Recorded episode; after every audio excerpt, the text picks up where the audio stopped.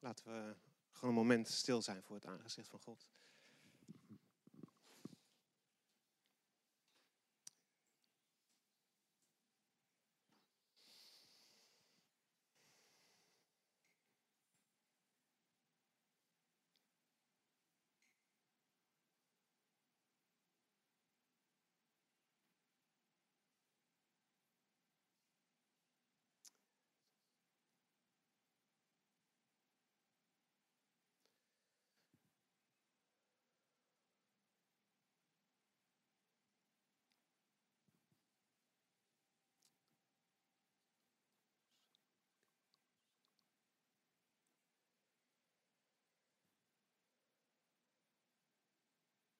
Heer Jezus, u bent hier.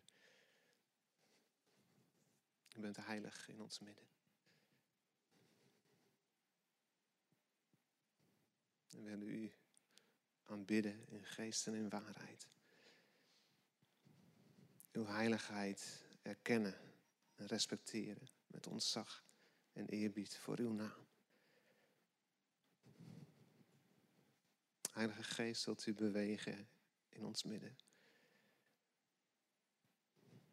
En wilt u doen wat u vindt dat er gebeuren moet.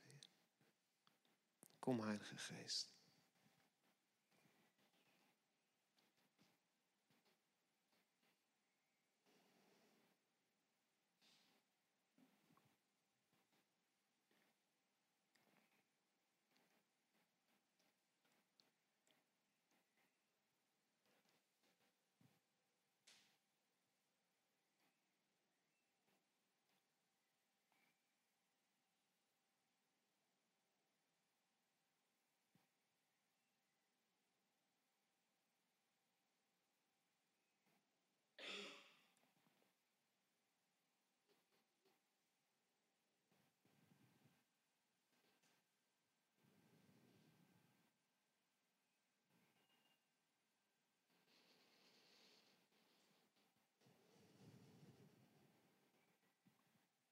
U hebt de leiding, Heer. En we geven u de controle over alles.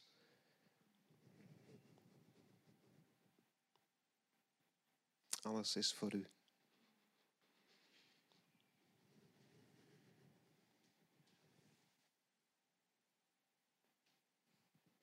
Kom, Heilige Geest. Waai over ons, Heer. Doorstroom ons opnieuw. Vervul ons opnieuw. Krachtig ons opnieuw. En wat er ook maar in de weg staat, Heer, wilt u dat wegbreken, wegnemen, wegspoelen. Reinig ons en heilig ons. Door de naam van Jezus Christus en de geest van onze God. We zijn gereinigd, geheiligd en gerechtvaardigd dankzij het bloed van Jezus. In zijn naam.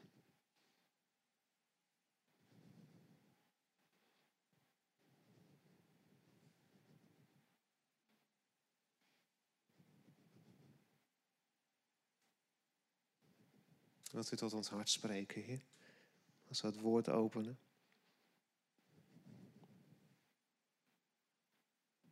Dat u het heel dichtbij gaat brengen. Als uw woord voor ons vandaag. Spreek tot ons, Heer, en laat ons zien wat u ons aanreikt. En waartoe u ons uitnodigt. Wat u van ons verlangt, Heer. Open het woord, open ons hoofd, ons hart, door de verlichting van de Heilige Geest. Om te kunnen horen wat de Geest tot deze gemeente wil zeggen vanochtend. Bidden we in Jezus' naam. Amen.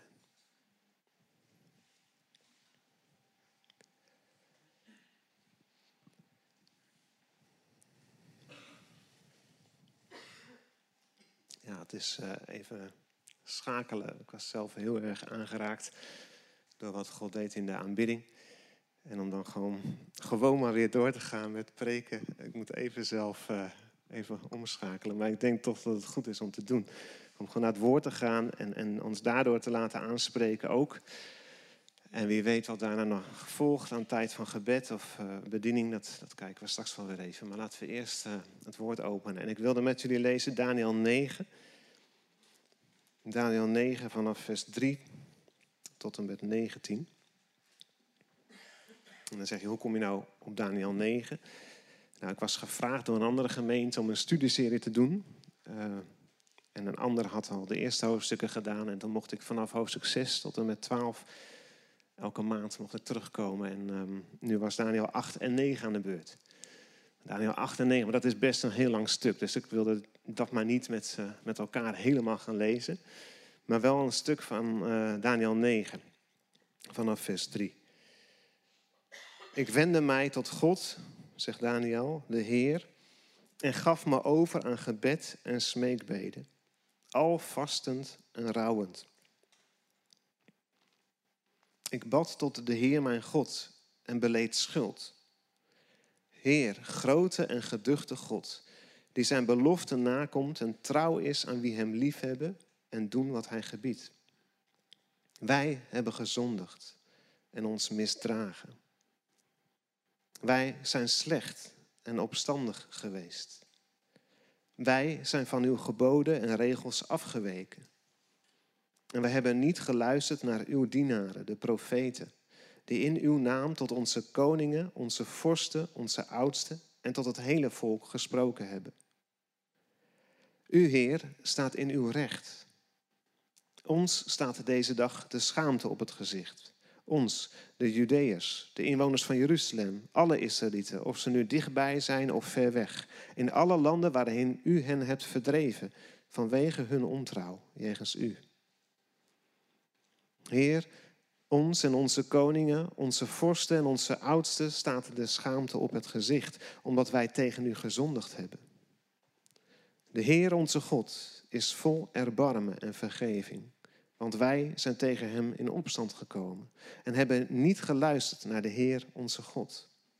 We hebben ons niet gehouden aan het onderricht dat hij ons door zijn dienaren, de profeten, gegeven heeft.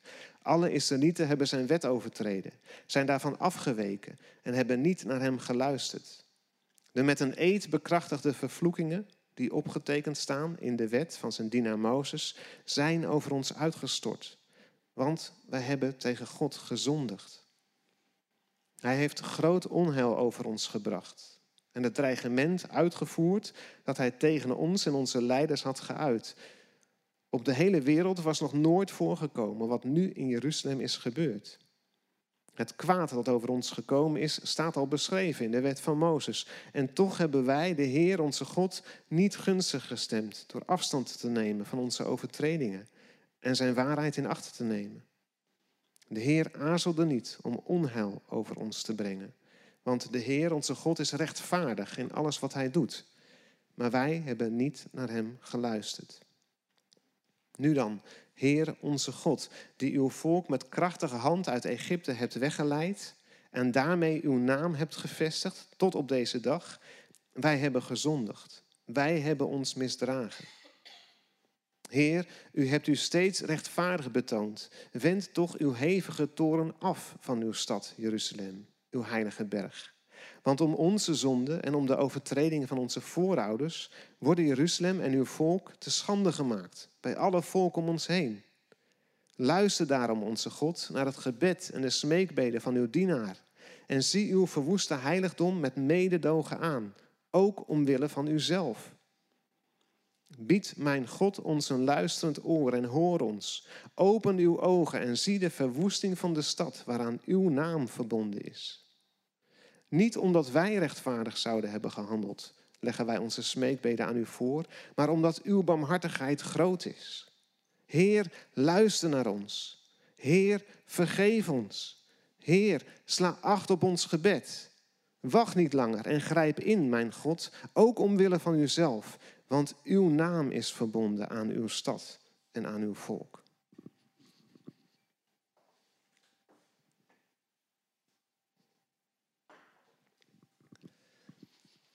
Het volk Israël in de tijd van Daniël bevindt zich in een grote crisis.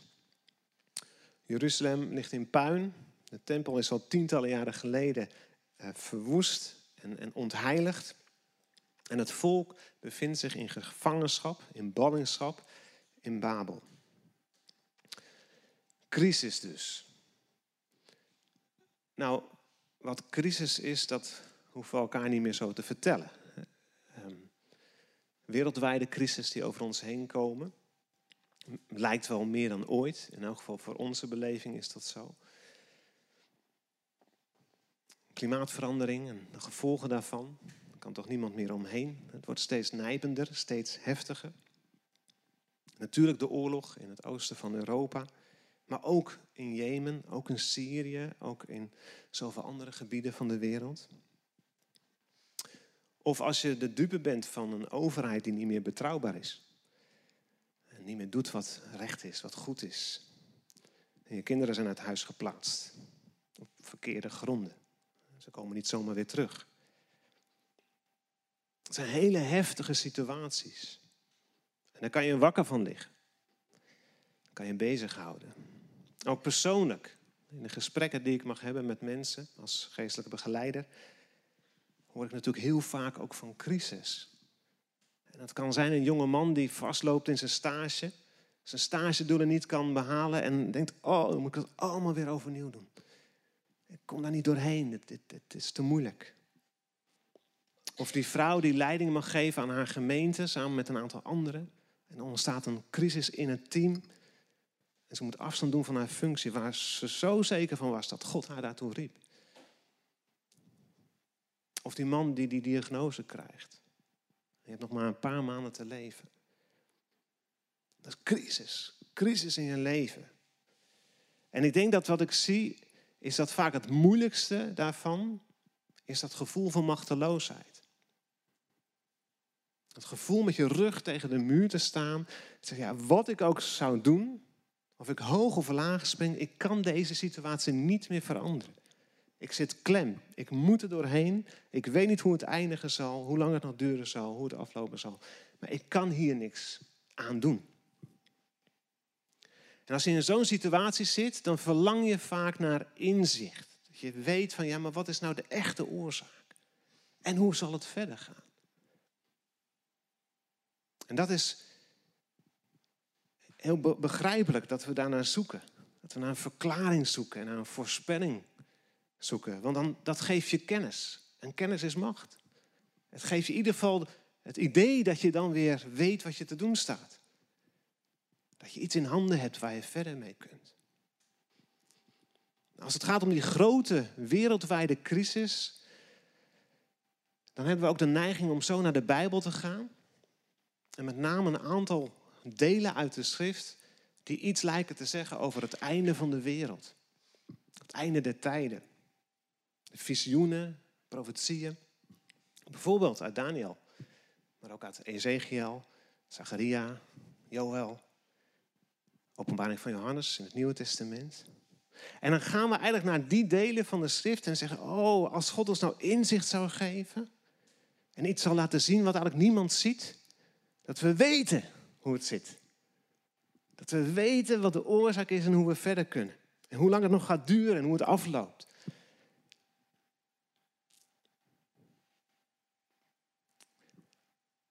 En dan zie je dat Daniël in hoofdstuk 8 een heel gedetailleerd en duidelijk visioen krijgt. In een situatie waarin hij misschien ook wel dat verlangen heeft gehad. Dat lezen we ook terug. Hij is aan het bidden en aan het zoeken van God, hoe lang nog? En wat hem het meest bezighoudt is inderdaad die vraag, wanneer komt er een einde aan deze crisissituatie? Wanneer wordt die relatie tussen God en Israël hersteld? Kan het volk terug? Kan de tempel weer in ere worden hersteld? Kunnen we weer offeren zoals het hoort? Wanneer zijn we weer volk van God zoals we volk van God moeten zijn? En dan krijgt hij onder andere in hoofdstuk 8 een heel uitgebreid visioen over rijken die opkomen en weer vergaan. En dat bestrijkt de eeuwen na hem. Voor hem was het toekomst. En voor ons is het geschiedenis.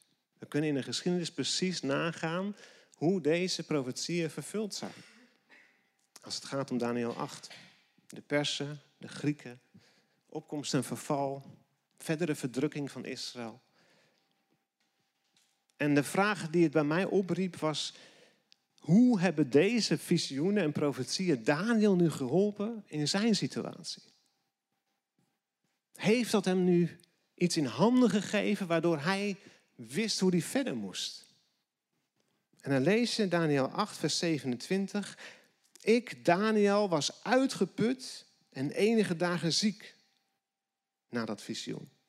En toen ik hersteld was, diende ik de koning weer. Maar ik was verbijsterd over het droomgezicht en ik begreep het niet. Oh, als dat het resultaat is van die bijzondere openbaring, wat is het nut er dan van, zou je haast kunnen zeggen. Hij is er kapot van. Hij is er letterlijk ziek van. En hij gaat weer aan het werk. Hij diende de koning in zijn rol. Maar hij begrijpt er totaal niets van. Het lijkt alsof het hem totaal niet geholpen heeft. In elk geval heeft het hem geen grip op de situatie gegeven. Doordat hij wist wat er nog zou gaan gebeuren. Hoe duidelijk dat ook was, hoe gedetailleerd het ook was. Het geeft hem niet iets in handen waardoor hij zegt, ja, nu weet ik het. Nu kan ik verder. En wat hij wel weet, is dat de ellende waar Israël in zit nog vele malen langer gaat duren dan hij had gedacht. Daar kom ik straks nog wel even op terug. Maar er komen nog eeuwen van heidense overheersing, van oorlog, onderdrukking. En dat is eigenlijk wat hij eruit haalt. En wat duidelijk is boven alles. Het einde van het leed van Israël is nog niet in zicht. Er komt nog geen herstel. En dat geeft hem geen grip. Maar dat verdiept wel zijn gebed. Daniël 9, vers 1 tot en met 4. In het eerste jaar nadat Darius, de zoon van Xerxes en Mediër van geboorte, tot koning was gekroond over het rijk van de Chaldeeën. Dus komt weer een nieuwe koning over het gebied van de Babyloniërs. In het eerste jaar van zijn koningschap leidde ik, Daniël, uit de boeken af hoeveel jaren het zou duren voordat de puinhopen van Jeruzalem verdwenen zouden zijn. Dat was wat hem bezig hield. Hoe lang nog, Heer? Zoals de Heer aan de profeet Jeremia had gezegd, waren dat er 70. Ik wendde mij tot God de Heer en gaf me over aan gebed en smeekbeden, al vastend en rouwend. Ik bad tot de Heer mijn God en beleed schuld. En dan gaat het verder wat ik net gelezen heb.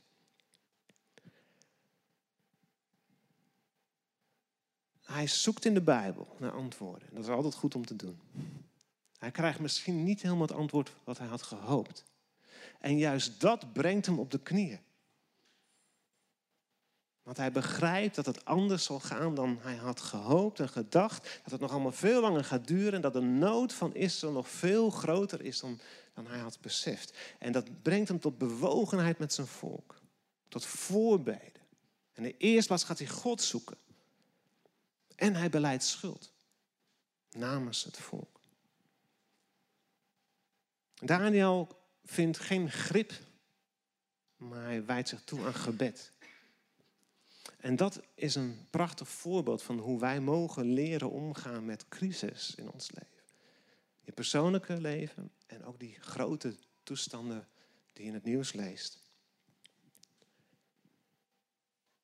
Zou het mogelijk zijn om op een vergelijkbare manier daarmee om te gaan als Daniël deed?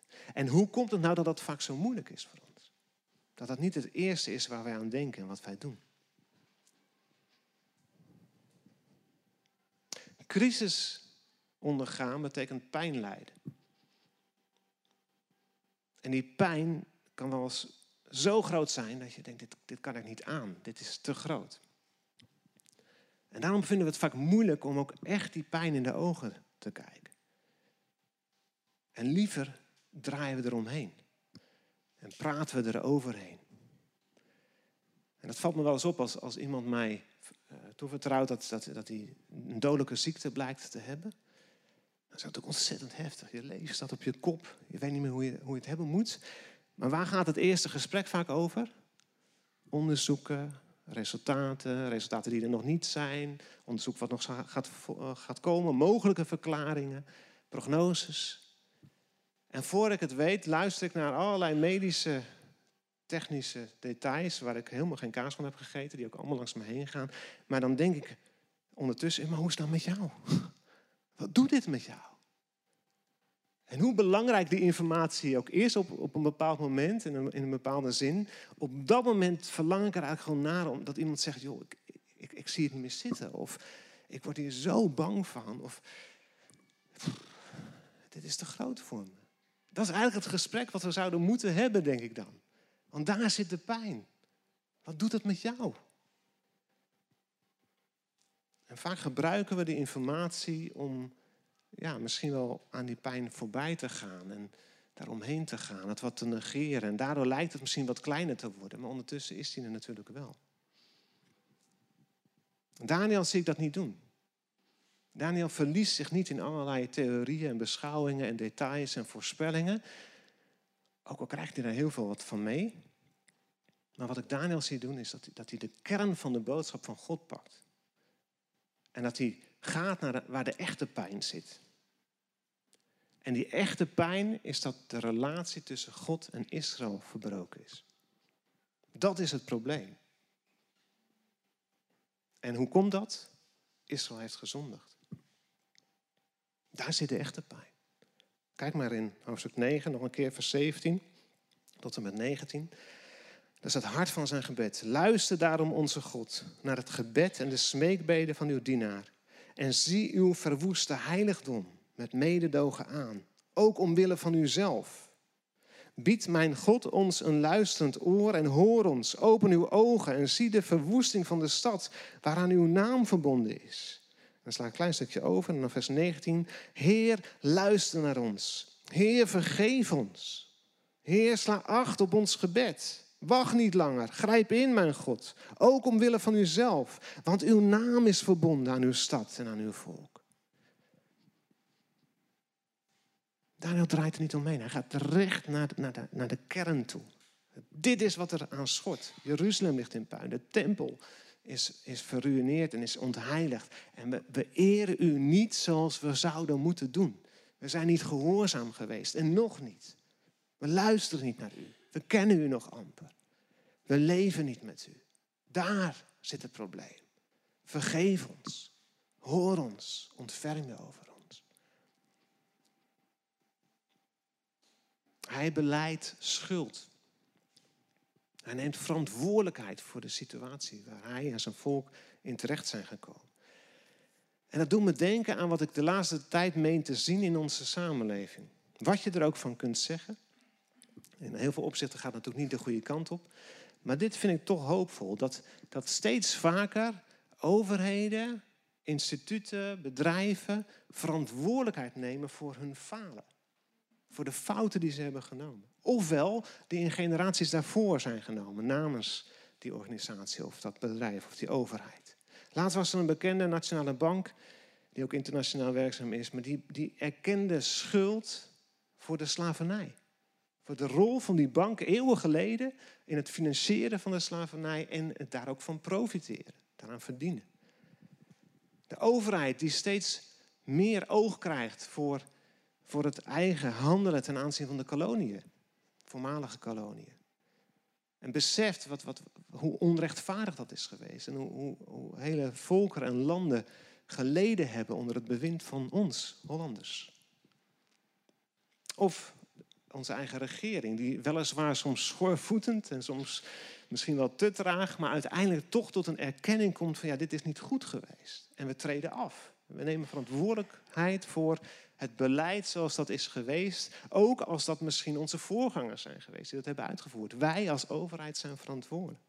En er lijkt een groeiend besef te zijn dat er een gezamenlijke verantwoordelijkheid is. En dat het nodig is om die te nemen en te erkennen voordat je verder kunt. Voordat je aan oplossingen kunt werken.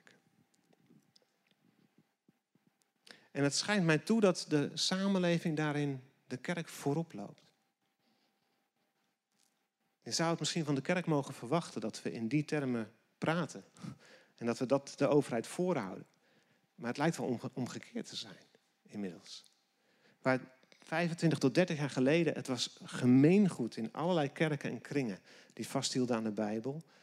Of nou evangelisch of reformatorisch of anderszins was het gemeengoed om over zonde en schuld te praten. De meeste preken gingen daarover. De meeste bijbelstudies gingen daarover. En nu bespeur ik een verlegenheid daarmee.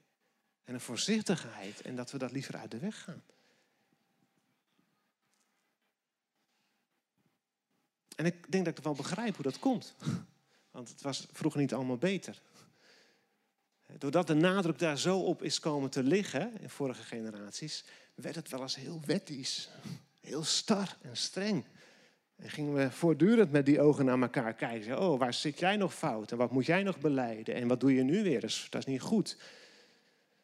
En voor we het wisten waren we elkaar aan het beoordelen en veroordelen. En trokken we muurtjes op. En wij zitten goed en zij zijn fout. En werd het moralistisch en wettisch en benauwend en verstikkend. En daar zijn heel veel mensen op afgeknapt. Ook heel veel mensen door beschadigd. Het is logisch dat we daar wat van terugkomen. Dat was het ook niet helemaal. Wat we denk ik ook meer zijn gaan zien, zeker ook in evangelische kringen, is dat het niet altijd zo eenvoudig is. Goed en kwaad. Hoe komt het dat mensen komen tot bepaalde keuzes, bepaald gedrag? Hoe complex is het soms, hè? Waarom je tot bepaalde keuzes komt? Er speelt een optelsom van omstandigheden, van persoonlijkheid, van achtergrond, van gebrokenheid, van zwakte. Dus we zijn wat voorzichtig geworden om al te snel te zeggen, dat is niet goed, moet je van bekeren, dat is fout. We willen eerst wel eens even weten, hoe ben je daartoe gekomen? Terecht, denk ik ook. En we snappen ook dat niet alles wat mensen doen alleen maar hun eigen verantwoordelijkheid is.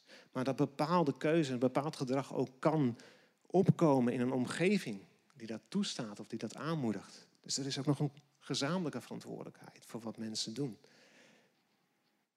Dus om al die redenen hangen we nu meer naar genade, aanvaarding, vergeving. Willen we elkaar ruimte bieden en elkaar respecteren en elkaar wat vrijheid gunnen. Ik snap het en tegelijkertijd denk ik, dan schieten we nu niet wat door naar de andere kant. Raken we nu het zicht op wat de Bijbel ook zegt over zonde en schuld nu niet te veel kwijt. En gooien we met het badwater nu ook het kind niet weg. We hebben beide nodig. De Bijbel spreekt in twee woorden. Schuld en vergeving. Zonde en genade. En het een betekent niks zonder het ander. Ik denk dat dat ook de uitdaging is die Daniël ons voorhoudt. Dan kunnen wij, willen wij de verantwoordelijkheid erkennen die we zelf hebben in de situatie zoals die is ontstaan. Dus als we met een crisis te maken hebben, persoonlijk of met z'n allen, wat hebben wij eraan bijgedragen dat het zover gekomen is? En heeft het ook iets te maken met de relatie tussen God en ons? Zou het kunnen zijn dat dit te maken heeft met onze zonde en met een oordeel van God daarover? En dan zeg ik niet dat elke crisis die jij meemaakt, of elke ziekte, of elke probleem, dat het direct het gevolg is van jouw eigen zonde. Of dat elke wereldwijde crisis een oordeel van God is. Dat is ook weer te simpel, het is te snel. Maar laten we die mogelijkheid ook niet te snel uitsluiten. Laten we op zijn minst eerst daar eens over bidden en over nadenken. Zeg, God, zou het kunnen dat? Hoe zit dat tussen u en ons eigenlijk? Wat wilt u hiermee zeggen? En hoe wilt u dat we daarmee omgaan? En niet te snel denken, dat zal wel niet aan de orde zijn. Daniël die krijgt geen grip op de situatie door de openbaring van God. Maar het brengt hem wel tot een verdieping in zijn gebed. En wij lazen net de kern van dat gebed. En het hart van het gebed is gericht op geestelijk herstel. Voor alles wil hij dat die relatie tussen God en Israël weer in orde komt. Dat die zonde weggenomen wordt, dat God weer dichtbij kan komen. En ik denk dat God zo welwillend antwoordt op zijn gebed, omdat hij dat hart ziet van Daniël. En dat is ook Gods hart. Gods hart is gericht op herstel. Liever vergeeft hij dan dat hij oordeelt. Liever sluit hij ons in de armen dan dat hij ons op afstand zet. Natuurlijk, maar er is soms wel wat van nodig. Maar dat is waar Gods hart naar uitgaat. En dat is ook wat Daniël zo bewogen maakt met zijn volk. En waarom hij zo'n goede voorbidder is. En dan lezen we in vers 23 en 24 verder hoe dat verder gaat. Dan zendt God zijn engel Gabriel om antwoord te geven op het gebed van Daniël. Vers 23, hoofdstuk 9. Toen je je smeekbeden begon, heeft God gesproken. En ik ben gekomen om zijn boodschap over te brengen. Want je bent zeer geliefd. Luister aandachtig en sla acht op het visioen.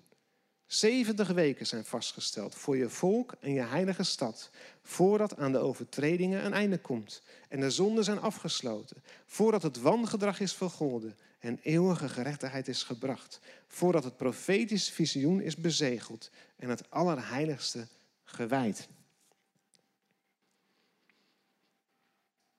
Eigenlijk krijgt Daniël opnieuw een moeilijke boodschap. Het bevestigt wat hij al uit de eerdere hoofdstukken had begrepen. Het gaat nog veel langer duren dan je lief is. Geen 70 jaar, zoals Jeremia had gezegd. Maar 7 keer 70 jaar. Ga er maar aan staan. En dan zou je je zomaar kunnen verliezen in wat daarna volgt. Welke periode is het dan precies? En die opdeling die daarna volgt. Hoe moeten we dat zien in de tijd? En is daar nog een stuk over wat in het eind van de tijd nog moet vervuld worden? En je ziet dat christenen uit allerlei kerken door de eeuwen heen aan het puzzelen en aan het rekenen zijn geslagen. Aan de hand van deze versen en andere gedeelten uit de Bijbel. En weet je, het heeft mij geen stap verder gebracht. Natuurlijk heb ik me erin verdiept. Maar er zijn op zijn minst 4 verschillende visies. En elke visie heeft zo zijn teksten en zijn argumenten. Maar ook op elke visie valt ook wat af te dingen. En geen van die visies heeft mij weten te overtuigen. Nou, dat klopt helemaal. Naadloos. Precies zo. Nee, altijd zijn er wel vragen dat je denkt, ja, oké, maar dan moet je wel hier beginnen. Moet je het wel zo doen. Moet je wel zo berekenen. Moet je wel dat ermee verbinden. Maar is dat dan zo? Het staat er niet. Er staat sowieso haast niks over. God gaat er niet op door. Daniël gaat er niet mee verder. Het hele boek Daniël verder niet. En ook in de rest van de Bijbel vinden we maar heel weinig gegevens die ons eventueel iets verder zouden kunnen helpen. Dus voordat je het weet ben je aan het speculeren. Ben je dingen aan het invullen die er gewoon niet staan. En dan denk ik, zou dat nou het doel zijn geweest van de openbaring aan Daniël? Ik zie het hem niet doen. Ik zie het hem niet doen. Maar wat ik hem wel zie doen, is het doel van die periode serieus nemen. En daarover is Gabriel meer dan duidelijk. Want 6 dingen geeft hij aan in vers 24. Die elkaar ook nog gedeeltelijk overlappen. Die periode moet duren totdat aan de overtredingen een einde komt. En de zonden zijn afgesloten. Totdat het wangedrag is vergolden en eeuwige gerechtigheid is gebracht. Totdat het profetisch visioen is bezegeld en het allerheiligste is gewijd. 6 dingen. Dat is waar het om gaat. En dan kan je je verliezen in alle berekeningen wanneer en hoe en waarom en precies. Of je kan ook denken, hé, dat is wat God wil bewerken in die tijd. En daar heeft hij blijkbaar zoveel tijd voor nodig. En daar is hij duidelijker over dan over het hoe en wanneer. Er moet een einde komen aan oordeel en zonde. Er moet verzoening plaatsvinden. En uiteindelijk gaat het naar de wijding van het allerheiligste. Dat is de climax. Nou, wat is dat? Dan wordt er verder ook gesproken over de gezalfde. 2 keer. De ene keer blijkt het een koning te zijn. Een heidense koning notabene. En daarna is er de gezalfde die vermoord wordt zonder dat er iemand het voor hem opneemt. Dat is de gezalfde. De Messias. Daar gaat het naartoe. Dat is het doel van die openbaring. En van die voorspelling.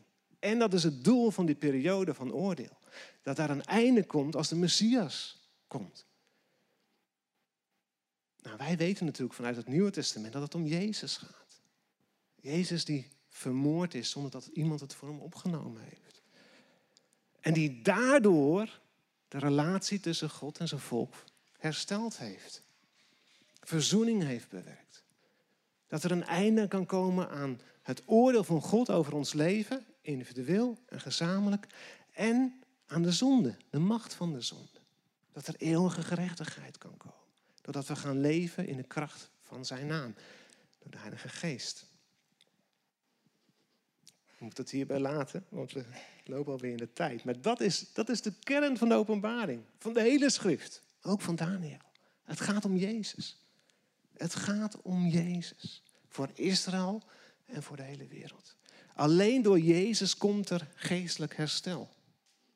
Jezus is het antwoord op al onze gebeden. Ook op het gebed van Daniël. Jezus brengt een einde aan oordeel. En crisis. Als gevolg van het oordeel. Nou, wat zou dat nu voor ons mogen betekenen deze tijd? Als wij net als Daniël bewogen worden voor de nood van de tijd waarin we leven. En we gaan bidden zoals hij. Dan mogen we bidden om geestelijk herstel. Dan roepen we Jezus aan. En dan roepen we zijn naam uit over situaties zoals we net gezongen hebben. Met het oog op een herstel in de relatie tussen God en mensen. En dat begint bij ons. Dat begint bij de gemeente van Jezus Christus.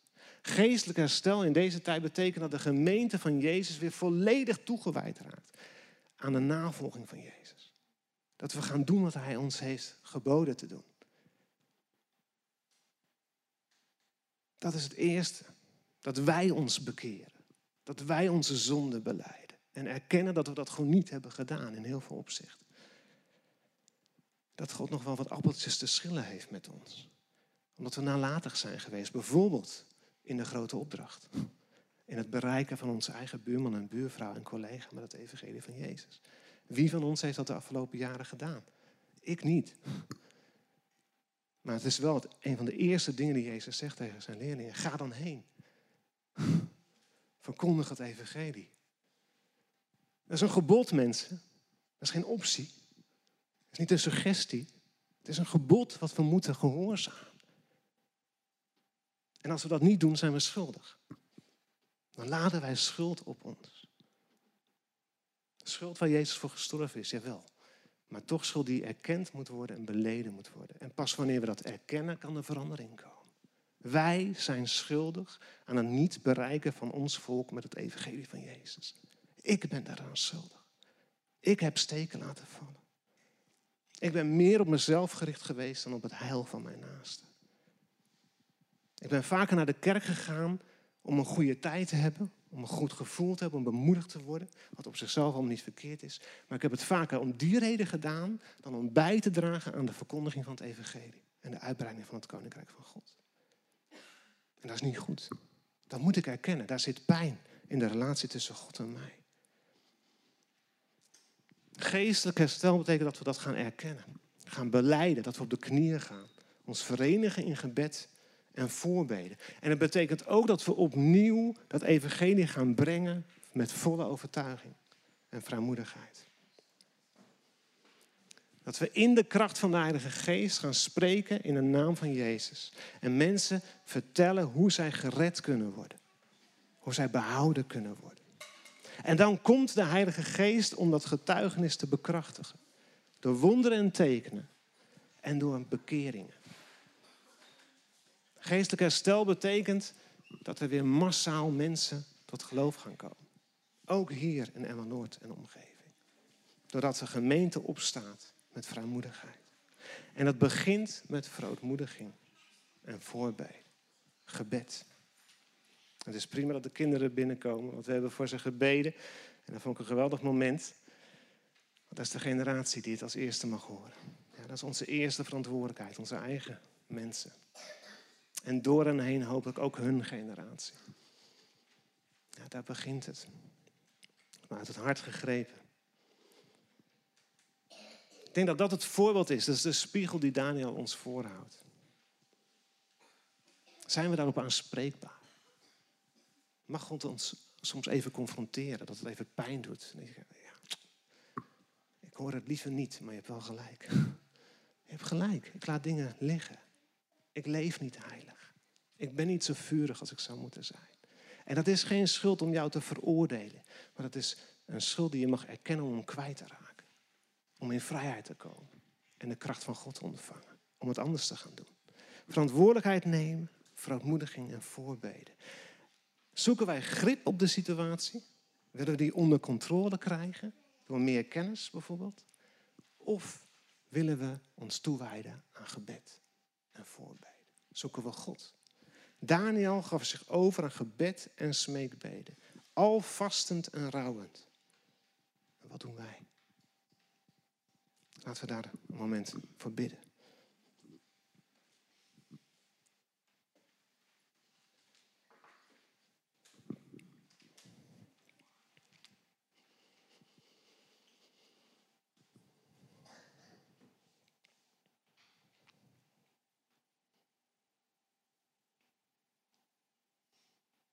Vader God, we zien de nood van deze tijd hier. We zien crisis na crisis. Oorlog, geweld en onderdrukking. Ziektes, veranderingen in het klimaat en de gevolgen daarvan wereldwijd. Heer, we zien een toename van onbetrouwbaarheid, ook van de overheid.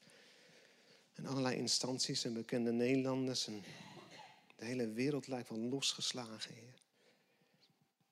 We zien een kerk die zwak is, Heer. Verdeeld, lauw, in zichzelf gekeerd. We zien dat er nauwelijks nog mensen tot geloof komen in ons land, Heer. En dat u niet de eer krijgt die u toekomt. Ook niet in ons eigen leven. We kunnen niet anders dan op de knieën gaan, Heer. En u zoeken. Zeggen, God, ontferm u over ons. Wees ons genadig, Heer. In de naam van Jezus Christus. Die zijn leven gegeven heeft voor ons. Vader, ik bid om een geest van gebeden. Dat ieder die zich aangesproken weet vanochtend, door u aangevuurd zal worden om voorbeden te gaan doen, Heer. Om op de knieën te gaan. Alleen en met elkaar, Heer. Ik bid voor nieuw leven, voor de bidstonden als die er zijn in deze gemeente. Voor momenten van gebed op kringen en bijeenkomsten. Heer, dat gebed de drijvende kracht zal zijn in deze gemeente. Niet alleen voor onszelf, Heer, maar ook voor de wereld om ons heen.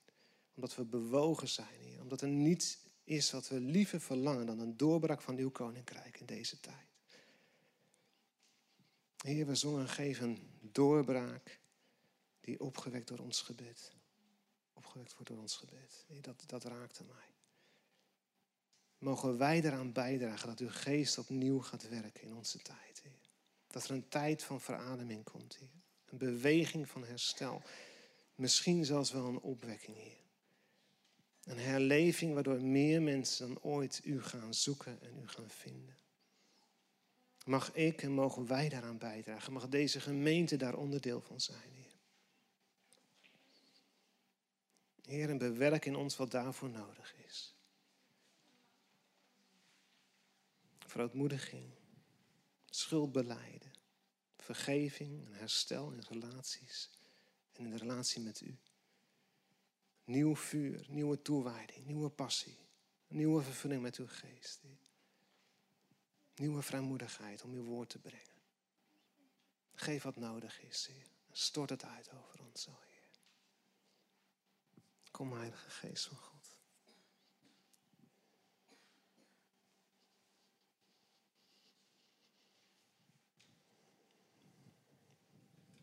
Ik ben bemoedigd, mensen, als ik hier ben. Ik voel me met jullie verbonden. Ik vind het heerlijk om hier te zijn.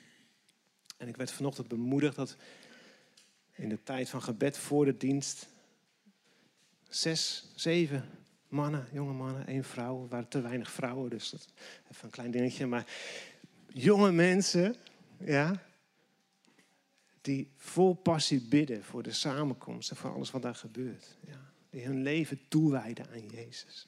Ik zie mensen aanbidding leiden waarvan ik denk, van, dat is een zalving van aanbidding. Het is zo puur, het is zo goed wat hier gebeurt. We nemen een tijd van gebed. Geweldig dat jullie dat doen. Ja, gewoon tijdens de aanbidding voorbeden doen. Voor de nood, in dit geval van jeugd en kinderen. Dat is het hart van God. Dat is goed. Dan kan God handelen. Ja, dus jullie zijn geweldig bezig. Echt. Ik geniet ervan. En ik geloof ook dat het potentieel heeft. Dat het nog geweldiger kan worden. Zijn jullie er klaar voor om deel te worden van een opwekking in Nederland? Wie zegt amen? Ja? Weet wat je zegt, hè? Want dat is niet comfortabel. Dat is niet overzichtelijk. Dat is niet beheersbaar en niet fijn. Als we om opwekking bidden, dan wordt het chaos. En dat kost ons alles. Maar we gaan er wel mensen mee winnen voor de eeuwigheid. Dat is het vuur wat in mijn hart brandt. Wat God opnieuw ontstoken heeft. Een verlangen van tientallen jaren geleden, wat hij in me gelegd heeft. Wat opnieuw is opgeleid. En ik wil eigenlijk nog maar 1 ding. Om deel te zijn van een nieuwe beweging van God in onze tijd. En mij mag het alles kosten. En dat zeg ik niet lichtvaardig. Maar ik heb niks te verliezen. Ja, hoeveel mag het jou kosten? Dat er, al is het er maar één. Eén persoon die jij tot de Heer mag leiden. Hoeveel is dat jou waard? Hoeveel is het jou waard dat deze kinderen de Heer leren kennen en gaan volgen? Hoeveel is het jou waard dat deze gemeente over 20 of 30 jaar nog steeds bestaat? Ja, doordat er steeds nieuwe mensen bij zijn gekomen. Hoeveel is het jou waard dat er nieuwe leiders in de gemeente opstaan? Vol van vuur en kracht en kennis van het woord van God. Die toegerust zijn om de gemeente en het koninkrijk te dienen. Hoeveel geef jij daarvoor? In geld, in tijd, in aandacht, in liefde, in zorg, in ondersteuning, in gebed. Hoeveel mag het jou kosten? Dat is de vraag waarvan ik denk dat die in jullie midden mag leggen. Heb je er nog een passend lied bij iemand? Zullen we afsluiten met toch een mooi lied? Oké, wees gezegend.